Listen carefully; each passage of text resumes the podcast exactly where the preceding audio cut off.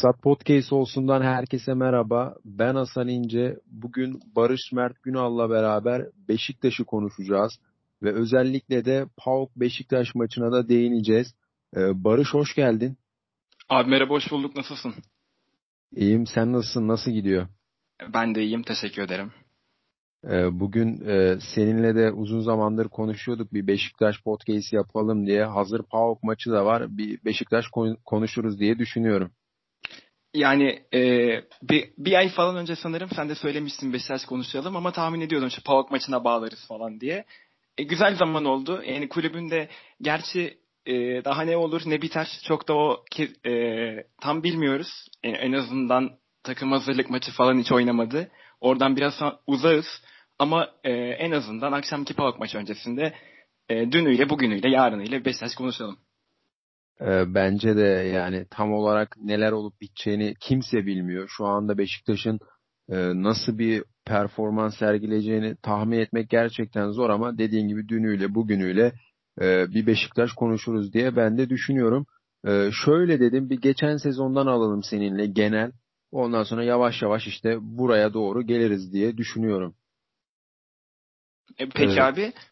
E, ya geçen sene için yani özel bir şey soracaksan oradan gidelim. Yoksa öbür ha, türlü ben, şey... Tamam ben şöyle söyleyeyim. Ee, Sergen Yalçın geldi de bu Beşiktaş hani sezona Abdullah Avcı ile başlamıştı herkesin bildiği gibi. Ee, ama beklenen şekilde gitmedi açıkçası. Herkesin hayalindeki Avcı'nın Beşiktaş'ı çok farklıydı. Belki bunu zaman zaman görsek de hani üst üste galibiyet aldığı dönemler oldu ama e, üst üste mağlubiyet aldığı dönemler daha çoktu ve Beşiktaş taraftarı da e, bu duruma alışık değildi açıkçası. Bir Türkiye'nin en büyük kulüplerinden birinin e, bu tarz mağlubiyetleri sık sık alması e, kaldırılacak bir durum değildi. İşte bunun yanında e, Kupada Erzurum'a elenmesi veya Avrupa Ligi'nde sadece tek galibiyet alması da Abdullah Avcı'yı yıpratan, hani Beşiktaş taraftarını deyim yerindeyse dolduran bir şeydi. Ee, o dönemde o dönem açısından baktığında avcıyla yolların ayrılması sence doğru bir karar mıydı?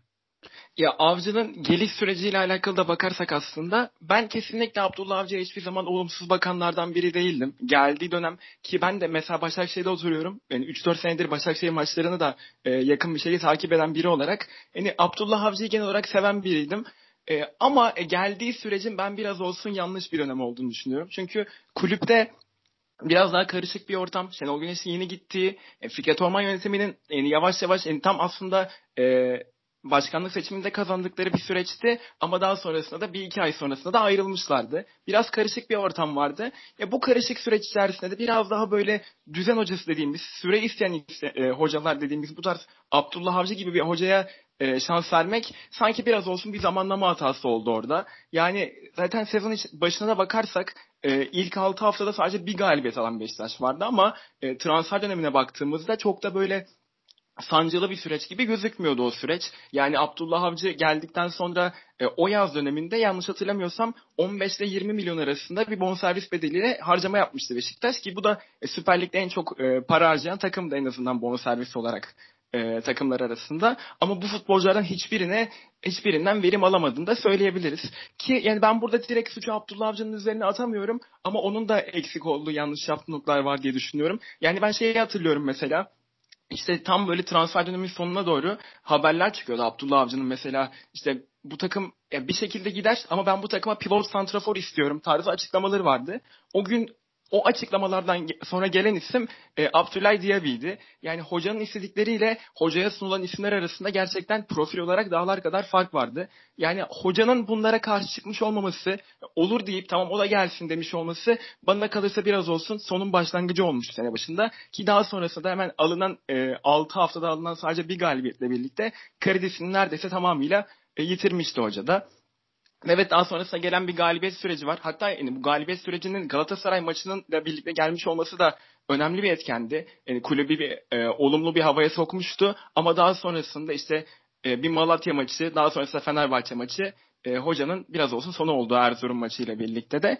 Ya gidiş süreci ya ben aslında hocaya süre verilmesi taraftarıydım. Ama e, kulüp o kadar dağılmış bir yapıdaydı ki hoca gidiyorsa gelen isminde biraz olsun birleştirici bir figür olması gerekiyordu. E, bu açıdan Beşiktaş tarihine baktığımızda en azından yakın dönemdeki tarihine baktığımızda e, biraz da boşta olan bir hoca.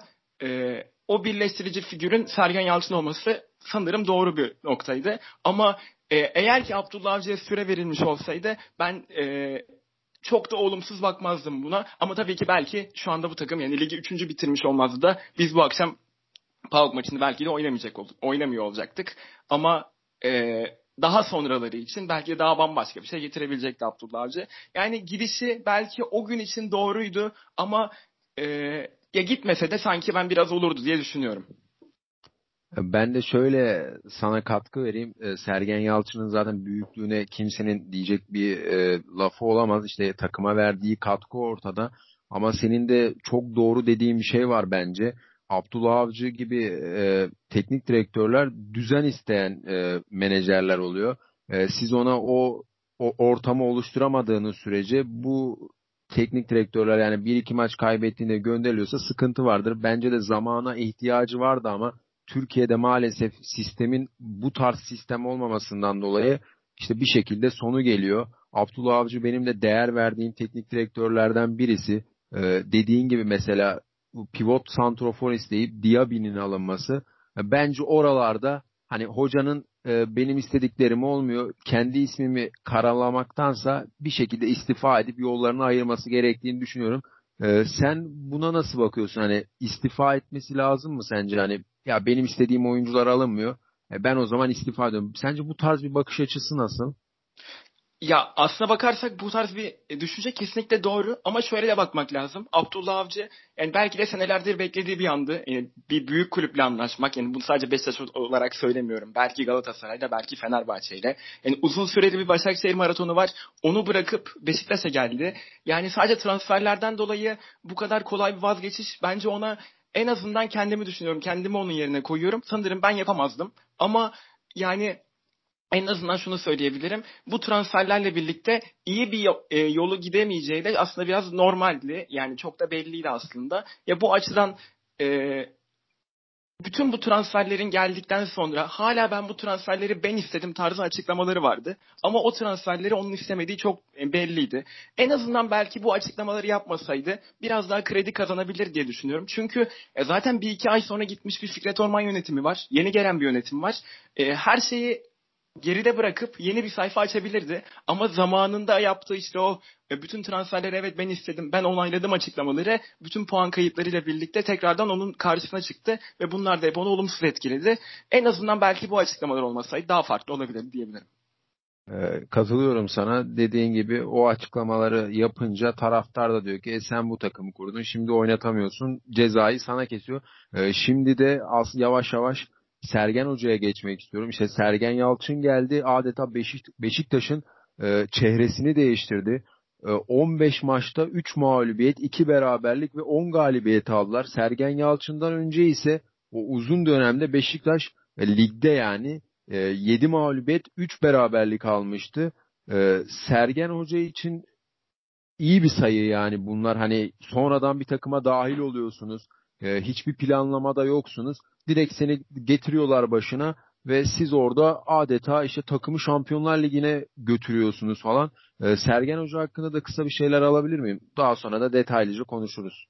E, Sergen Yalçın için aslında bu tarz bir örneği geçen sezonlarda bir Konya Spor macerasında vardı. Bir küme küme düşmeye gerçekten çok yakın olan bir Konya Spor'u e, ikinci yarı takımın başına gelip gayet iyi bir ortam oluşturarak, iyi puanlar alarak ligde tutmayı başarmıştı. Bu da sanki biraz olsun ona benziyor. Yine elde çok iyi bir takım yok. Yine kötü sonuçlar alan bir takım.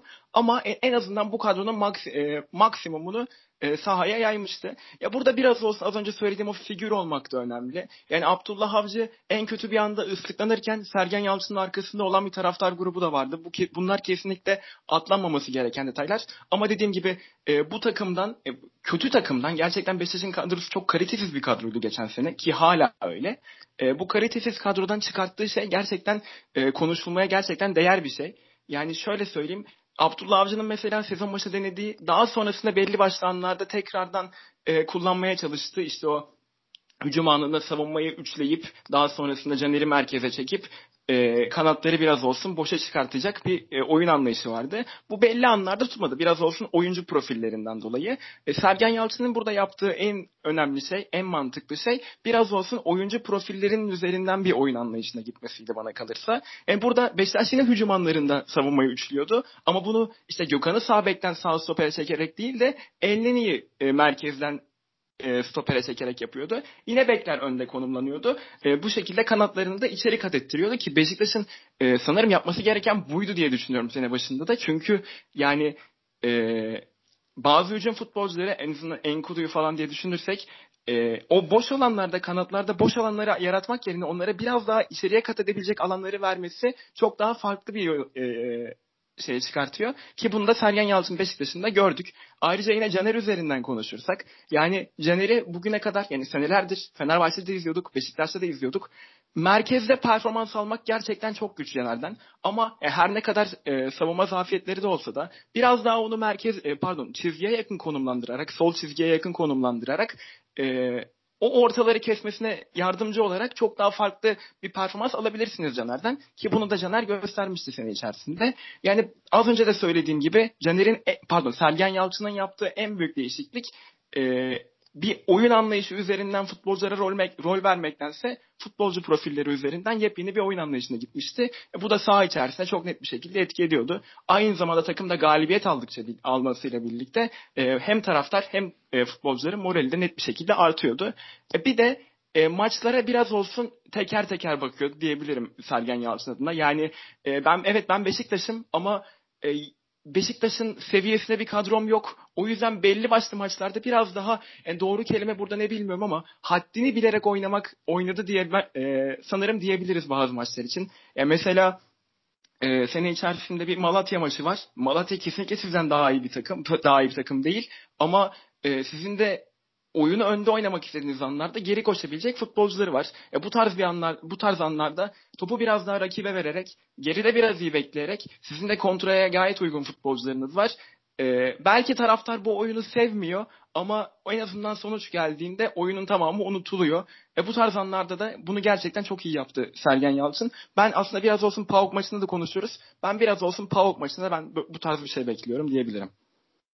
Ee, ben sana şu konuda kesinlikle katılıyorum. Ee, Abdullah Avcı belli sistem üzerinden mesela bir oy, e, sahte bek olayını çok kullanmıştı yanlış hatırlamıyorsam bu sezon. Ama mesela o olayda tutmamış. İşte Reboşo bunu yapamıyordu. Caner Erkin tam anlamıyla yapamıyordu. Ee, ama Abdullah Avcı bu e, taktikte inat ediyordu. Ee, e, Sergen Hoca geldikten sonra da senin dediğin gibi kesinlikle doğru söylüyorsun bence.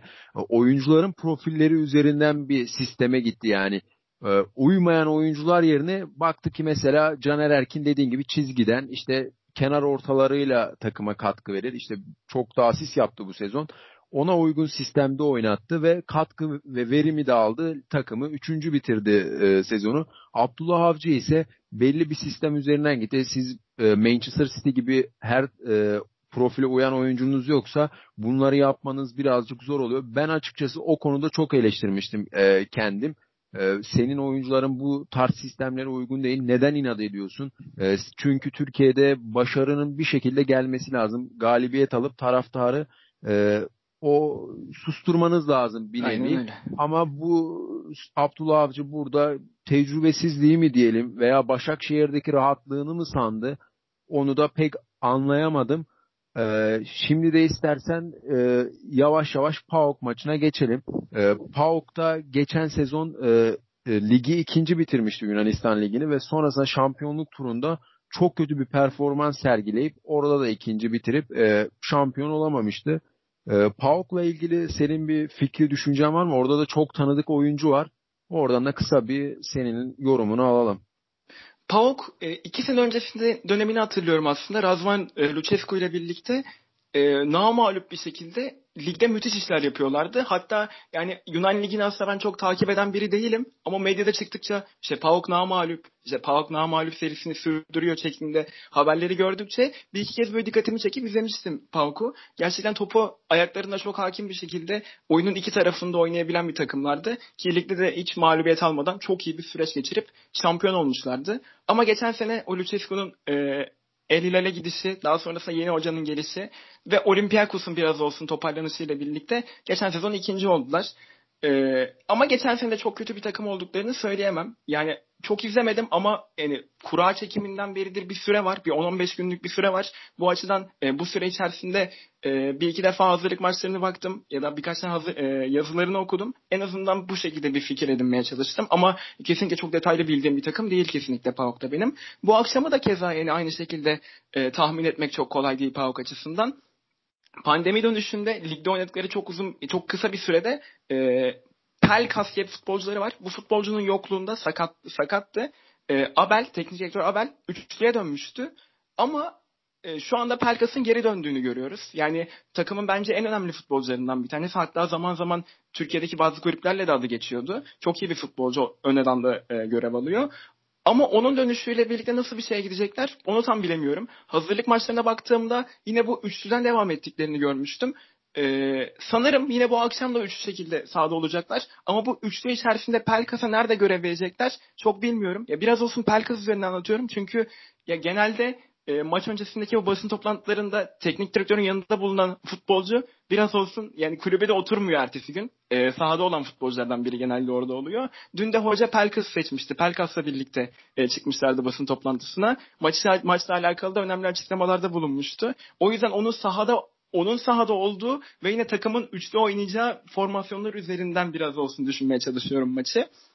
Ama bu takım içerisinde yani izlerken en dikkat çeken şey savunmada o sağ stoperleriyle sağ bek arasındaki biraz olsun bağlantı e, sıkıntıları var diye görmüştüm ben. Yani evet belki hücum anlamında özellikle o sağ stoperleri e, oyunda kurma açısından çok önemli bir isim ama oyunun savunma kısmında biraz olsun sıkıntı yaşıyorlar. Yani özellikle e, onların sağına Beşiktaş'ın sol kısmına biraz olsun dikkat çekmemiz gerekecek sanırım bu akşam. Ki büyük ihtimalle Ensakala oynayacak. O Ensakala Enkudu hattının gerçekten çok önemli olacağını düşünüyorum bu akşam için.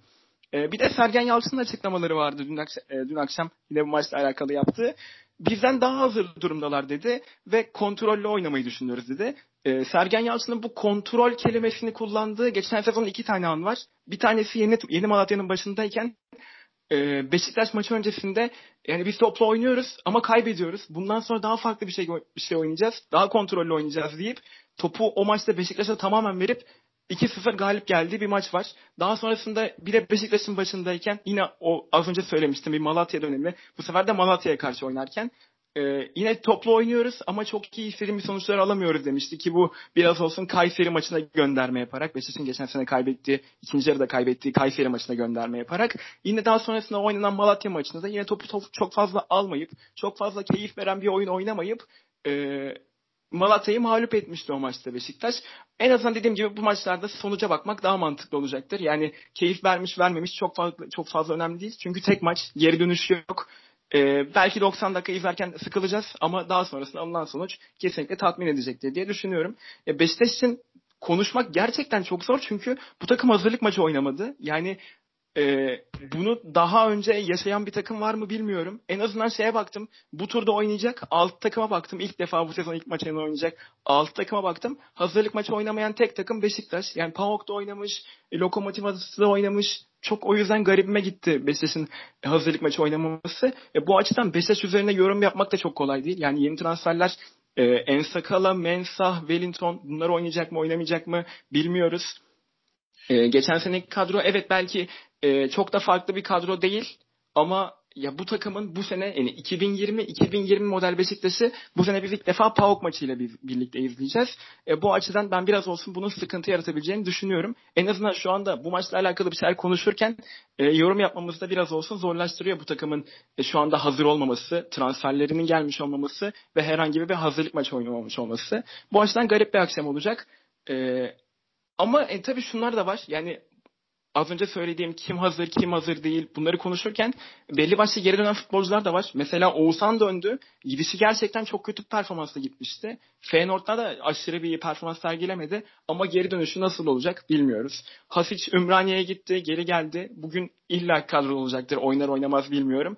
Ama onun da geri dönüşü nasıl olacak onu da bilmiyoruz. Dorukan çok uzun bir sakatlıktan çıktı e, çok uzun bir zaman sonra ilk defa 11'de büyük ihtimalle maça çıkacak. Onun da durumunu bilmiyoruz. Bu açıdan gerçekten bilinmez içerisinde bir kapalı kutu Beşiktaş var bu akşam. Ama e, biraz olsun Sergen Yalçın'a özellikle o ikinci yarı geçen senenin ikinci yarısında oynattığı futbolla birlikte topladığı krediyle ben gerçekten kalpten güveniyorum Sergen Yalçın'a ama neler olacak çok fazla konuşabilecek bir şey yok ama e, şunu da son olarak söyleyeyim. Turun favorisi kesinlikle Beşiktaş değil. Bu da biraz olsun. Yani çok da aşırı iyi bir takımda oynamıyorsunuz ve favorisi de siz değilsiniz. İddia oranlarında falan da bunu net bir şekilde görebiliyoruz. Bu biraz olsun acı bir durum. Ee, dediğin gibi yani acı bir durum. Koskoca Beşiktaş'ın favori gösterilmemesi falan yani bizi üzen bir olay çünkü e, şuradan gideyim Beşiktaş'ın e, son zamanlarda kafa tuttuğu diyelim veya yarıştığı takımlar işte Lyon olsun, Bayern Münih ile bence Almanya'daki maçta gerçekten kafa tutmuştu. 10 kişi kaldı. Daha sonra felaket bir skor ortaya çıktı ama kalmayana kadar işte Leipzig olsun. Ee, gerçekten Beşiktaş'ın şu an PAOK mesela eler mi eleyemez mi favori olmaması e, Türk futbolunu özetleyen bir hal diyebilirim. Ee, Kesinlikle. Beşiktaş'ın Sergen Yalçın'ın dediklerine şuradan geleceğim. Temkinli oynamalıyız dedi Sergen Yalçın. Bence kesinlikle bunu yapmalı. Ee, Beşiktaş'ın kadro yapısına baktığımız zaman e, sağ kenarda Enkudu gibi topla e, hızlı çıkabilen, kontraları seven bir futbolcu. E, keza yeni transfer Mensa top taşımada belki de ligin en iyi oyuncularından biri orta saha olarak. diğer tarafta Tyler Boyd var. bu oyuncularla işte Lens oynarsa Lens var. bu oyuncularla en iyi oynayabileceğiniz oyun topu topun arkasına geçip alanları kapatıp kaptığınız toplarla da o set hücum, geçiş hücumlarını çok iyi yaparak e, sonuca gidebilirsiniz. Ben bu açıdan açıkçası Beşiktaş'ın e, topu geride karşılaması gerektiğini düşünüyorum. Tabi burada defans yapmak da çok önemli bir şey. Eğer defans yapamazsanız da işte kötü bir senaryoyla karşılaşırsınız. E, bu açıdan baktığımda ben açıkçası ön eleme maçlarından hep korkan biriyim. İşte ben 24 yaşındayım. Bu yaşıma kadar hiçbir takımımızın ön eleme maçlarını rahat geçirdiğini görmedim. Hatta genelde de elendiğini gördüm. E, şuradan katkı vereyim hatta. E, e, 2011 miydi? Evet evet 2011'deydi. PAOK Fenerbahçe eşleşmesi vardı. İşte Yunanistan'daki maçı 1-0 yenmişti PAOK. İşte Fenerbahçe ile Şükrü Saraçoğlu'nda da 1-1 berabere kala, kalarak elemişti. E daha önce de bunları gördük. İşte Galatasaray'ın geçen yıl facia geçen yıl değil ondan önceki yıl facialar var. Fener'in öyle. Yani ben bu ön eleme maçlarında ne hikmetse Avrupa'daki olan takımlar en kötüsü dahi olsa bizden daha hazır durumda oluyor ve e, elenen taraf oluyoruz. E, senin bu bizden daha hazır olmalarıyla alakalı bir yorumun var mıydı acaba? Böyle kısa kısa gidelim. Ya hem bütün Türk takımlarıyla alakalı aslında geçerli bu ama Beşiktaş için bu son, özellikle son dönemde biraz daha fazla geçerli. Yani e, 2016'nın başından beri, o 2016-2017 sezonunun başından beri e, Beşiktaş'ın transferlerinin hep geç gelmesi gerçekten çok önemli bir nokta. Yani özellikle o 2016-2017 evet şampiyonluk geldi ama 17-18 ve 18-19 belki e, bu iki sezonda da ligin ikinci yarılarındaki en iyi takımlardan biriydi Beşiktaş. Ama ilk yarıda kaybedilen puanlar o şampiyonluktan hep uzaklaşma, uzaklaşmasının sebebi olmuştu. Sezon başında da yine hazır bir kadro yok. Ee, ya bu açıdan bunun çok önemli olduğunu düşünüyorum. Yani transferlerin çok fazla çok geç gelmiş olmasının e, sene başında takımların hazır olmamasını e, en büyük etken olduğunu düşünüyorum. Yani sen az önce PAOK maçının örneğini verdin. Onu konuşurken aklıma şey geldi mesela. Çok da aslında geriye gitmeye gerek yok. Beşiktaş'ın iki sene önce oynadığı bir Linz maçı var. Evet belki Beşiktaş o turu geçti ama ya, o gün içerisinde çok da farklı seviye farkının yüksek fazla olduğu bir maçta özellikle ikinci maçta çok zorlanmıştı Beşiktaş. Negredo'nun son dakika golüyle galip gelmişti ve bir üst tura geçmişti. E, bunları belki evet galip geldik diye unutuyoruz ama Beşiktaş da e, aynı senin de söylediğin gibi hem Fenerbahçe hem Galatasaray gibi ligi çok iyi başlayamayan takımlardan bir tanesi. Özellikle e, sezon başı süreci olarak konuşursak. Ya bu transferlerin geç gelmesinin en temel noktalarından bir tanesi ekonomik sıkıntılar. E, bütün takımların ekonomik sıkıntıları var. E, biraz olsun e, o Ağustos'un sonunu bekleyerek biraz daha yani fiyatının uygun olan, fiyatı düşen futbolculara gitmeye çalışıyorlar. Ya mantıklı bir şey mi? Kesinlikle değil ama ekonomik ortam içerisinde daha farklı bir şey yapabilir misiniz? Bu da kesinlikle çok zor. Ama ya dediğim gibi hem Fenerbahçe hem Galatasaray için Beşiktaş'ı da buna dahil edersek acı bir durum. Yani geçen sene Trabzonspor'u hatırlıyorum. Ee, o bir tane hazır ilk maçı, ilk rakibi şu an hatırlayamıyorum ama e, ilk oynadıkları maçta çok da iyi performans sergileyemeden yine zorlanarak turu geçmişlerdi. Ama daha sonrasında o takım oturdu. Çok daha farklı bir noktaya gitmişti. Ama genel olarak bütün takımlar için bunun geçerli olduğunu ben de söyleyebilirim. E, Galatasaray Östernus mağlubiyeti aldı. İşte elendi. Daha sonrasında Türkiye Ligi'nde adeta e, rüzgar estirdi. E, müthiş bir performans ortaya çıkarmıştı. Yani takımların senin de biraz önce dediğin gibi buraya iyi ya da veya seyir zevki veren bir oyun değil de bir şekilde turu ele alıp e, iyisiyle kötüsüyle tamamlamanın doğru olduğunu düşünüyorum. E, ben açıkçası PAOK takımına tekrar gelecek olursam hücum hattına baktığımızda çok genç oyuncular var. O da benim açıkçası dikkatimi çekti ve Beşiktaş'ı e, zorlayan bir şey olacağını düşünüyorum. E, Akpom denen bir oyuncu var. Arsenal'dan e, çıkma. İşte müthiş bir fiziği var ve iyi bir bitirici. Hani bu genç oyuncuların da 24 yaşında çok da genç değil ama yine de bizim ligimize göre çok genç. İşte hava şutlarından etki, hava, hava toplarında etkili, uzaktan şutlardan etkili işler çıkarabilen oyuncu. E, bu oyuncuların Beşiktaş'ın gerçekten bugün başını ağrıtabileceğini düşünüyorum. E, bir diğer genç oyuncu da 21 yaşında olmasa Sviderski e, birazcık ben bu oyuncuyu Charlotte'a benzetiyorum. E, uzak e, uzun boyunu iyi kullanması işte kenarda zaman zaman işler yapması e, takımın hücum hattının genç olması bence birçok e, takımıdan e, zorlayacak şeyler. Neden dersen bu oyuncuların henüz potansiyeli belli değil. Potansiyeli çünkü ucu açık yani. O gün maçta öyle bir oyun ortaya koyuyorlar ki herkes aa bu adam nasıl PAOK'ta oynuyor diyorsunuz. E, bu oyuncuları da durdurmanın bir hayli zor olduğunu düşünüyorum. E, Beşiktaş'ın bu açıdan da akşam çok rahat bir maç geçirmeyeceğini düşünüyorum ve Beşiktaş'ın e, ben belki konu dışı ama şu durumunu yediremiyorum açıkçası. Bundan 2-3 yıl önce e, Leipzig deplasmanına işte Neciplerle, Tolga, kaleci Tolgalarla e, yedek ağırlıklı kadroyla gidip oradan 3 puanı alıp gelmesi böyle bir vizyona sahip olması, e, şimdi ise PAOK'u eler mi, elemez mi, neler yapar gibi konuşmamız benim zoruma gidiyor açıkçası bir Türk olarak yani. Ya kesinlikle öyle ama yani o zamanki Beşiktaş ve bu zamanki Beş bugünkü Beşiktaş arasında gerçekten büyük bir fark var. Yani kulübün havasında bile bir fark var. Yani o gün çok daha özgüvenli, her maça kazanabilecek şekilde çıkan, el rakip Leipzig olsun, başka biri olsun fark etmez diyebileceğimiz Beşiktaş varken bugün aynen senin de söylediğin gibi işte Paog'u eler miyiz diye düşündüğümüz Beşiktaş var. Bu birkaç senedir böyle. Yani Partizan'la oynarken de Beşiktaş böyleydi ön elemede. Las oynarken de Beşiktaş böyleydi. O hiçbiri rahat geçmedi o maçların. E, ama belki o günlerde turun geçilmiş olması biraz olsun e, unutturmuştu Beşiktaş'ı. Yani böyle konuşunca gerçekten ben de üzülüyorum. Yani e, birkaç sene önce o Lyon'la oynanan çeyrek final dönemlerini hatırlıyorum. Daha sonrasında lig, e, yine Şampiyonlar Ligi'nde e, çok iyi geçen bir süreç. Bayern Münih ile eşleşmek. E, belki o gün çok kötü bir skor alındı ama o gün o heyecanı yaşamak bile gerçekten çok keyifliydi. Bir kez ya. aynı o dönemlerde e, ligde de gelen şeyler vardı. E, şampiyonluklar vardı. O günlerden bugünlere gelinmiş olması gerçekten çok üzücü. E tabi bunlarda faturayı kesmemiz gereken isimler de var. Ama o isimler şu anda ne yazık ki e, uzaktalar. Çok da fazla e, görünmüyorlar. Fikret Orman yönetiminden bahsediyorum. E, yani be, belli başlı şeyler aslında konuşulması da gerekiyor ama nedense üzeri kapatılıyor. Belli başlı özellikle benim en çok inanmam inandığım şeylerden bir tanesi Ahmet Nur geldiğinde e, belli başlı mali araştırmalar yapacağız demişlerdi ama bir aya, e, bir seneye yakın oluyor neredeyse 8-9 ay geçti ama hala bir açıklama yok. E, ya bu açıdan özellikle Fikret Orman dönemine yönetimine bir çok fazla kırgın olduğumu da söylemem lazım. Ya ben açıkçası Fikret Orman e, yönetimiyle alakalı birçok kişiyle ters düşüyorum. E, ben o yönetimin hani tabii son zamanlarda müthiş kötü yönetim gösterdiklerini söyleyebilirim. İşte ortaya koydukları zaten e, performanslar e, görüyoruz veya takımı soktukları borç.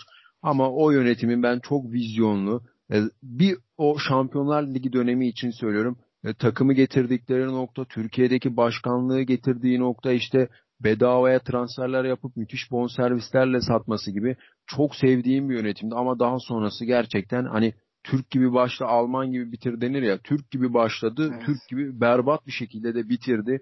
Yani ben Fikret Orman yönetimini çok seviyordum. Türkiye'ye farklı bir bakış açısı getirmişti bu anlamda. Ee, şöyle şu konuya geçelim hemen. Aslında Beşiktaş'ın durumunun kötü olduğu da şuradan anlaşılabilir.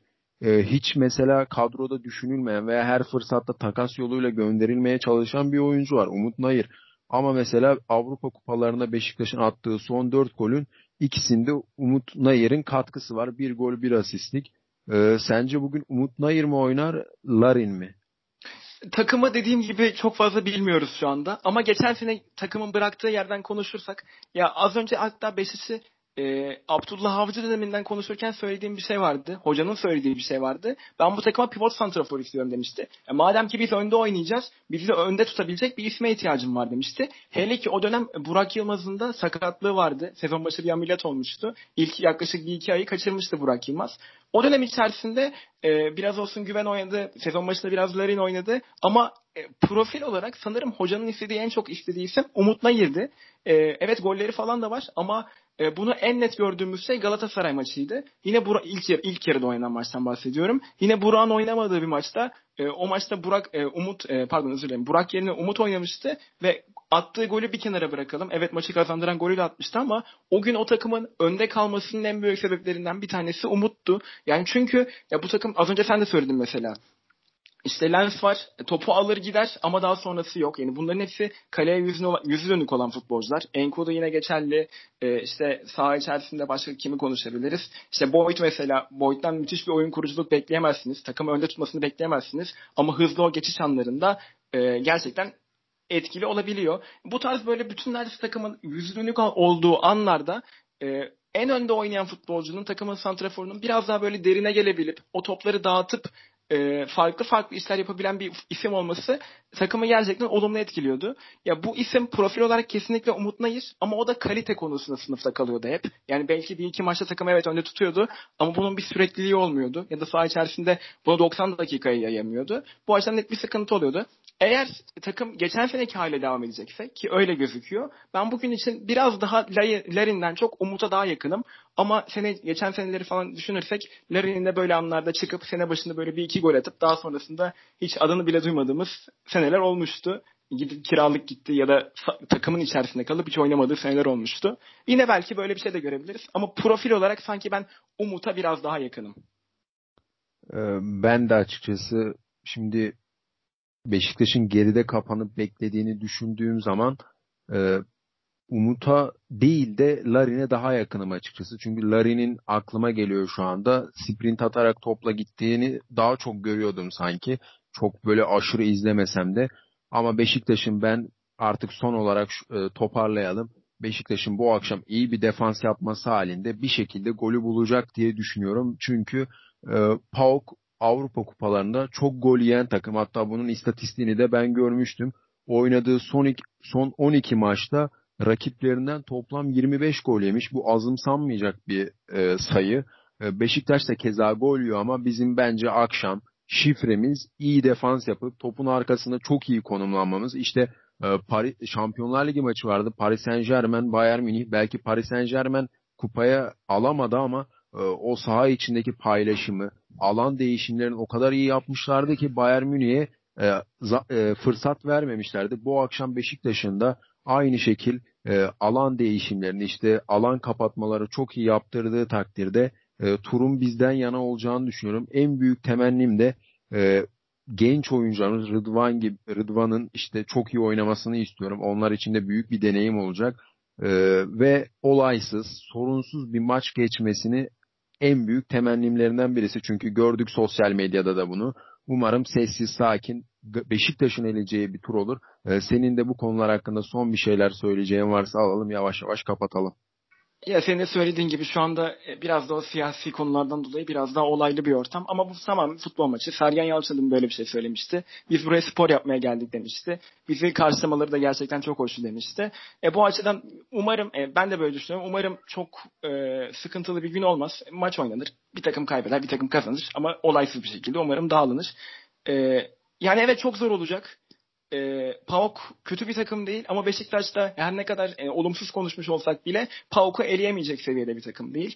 Şampiyonlar Ligi seviyesinde oynayacak ilk defa futbolcular var. Senin de söylediğin gibi az önce Rıdvan belki bugün oynar belki oynamaz ama ilk defa bu havayı e, sollayacak. Onun için de gerçekten önemli. O tarz isimler için de gerçekten önemli. Mesela Rıdvan'ı bilmiyoruz ama Ersin çok büyük ihtimalle oynayacak. İlk defa böyle bir sahnede. E, zorlu bir sınav. Umarım onların da bu ilk sınavı gerçekten e, güzel geçer. E, umarım Beşiktaş'ın kazandığı bir akşam olur bu akşam.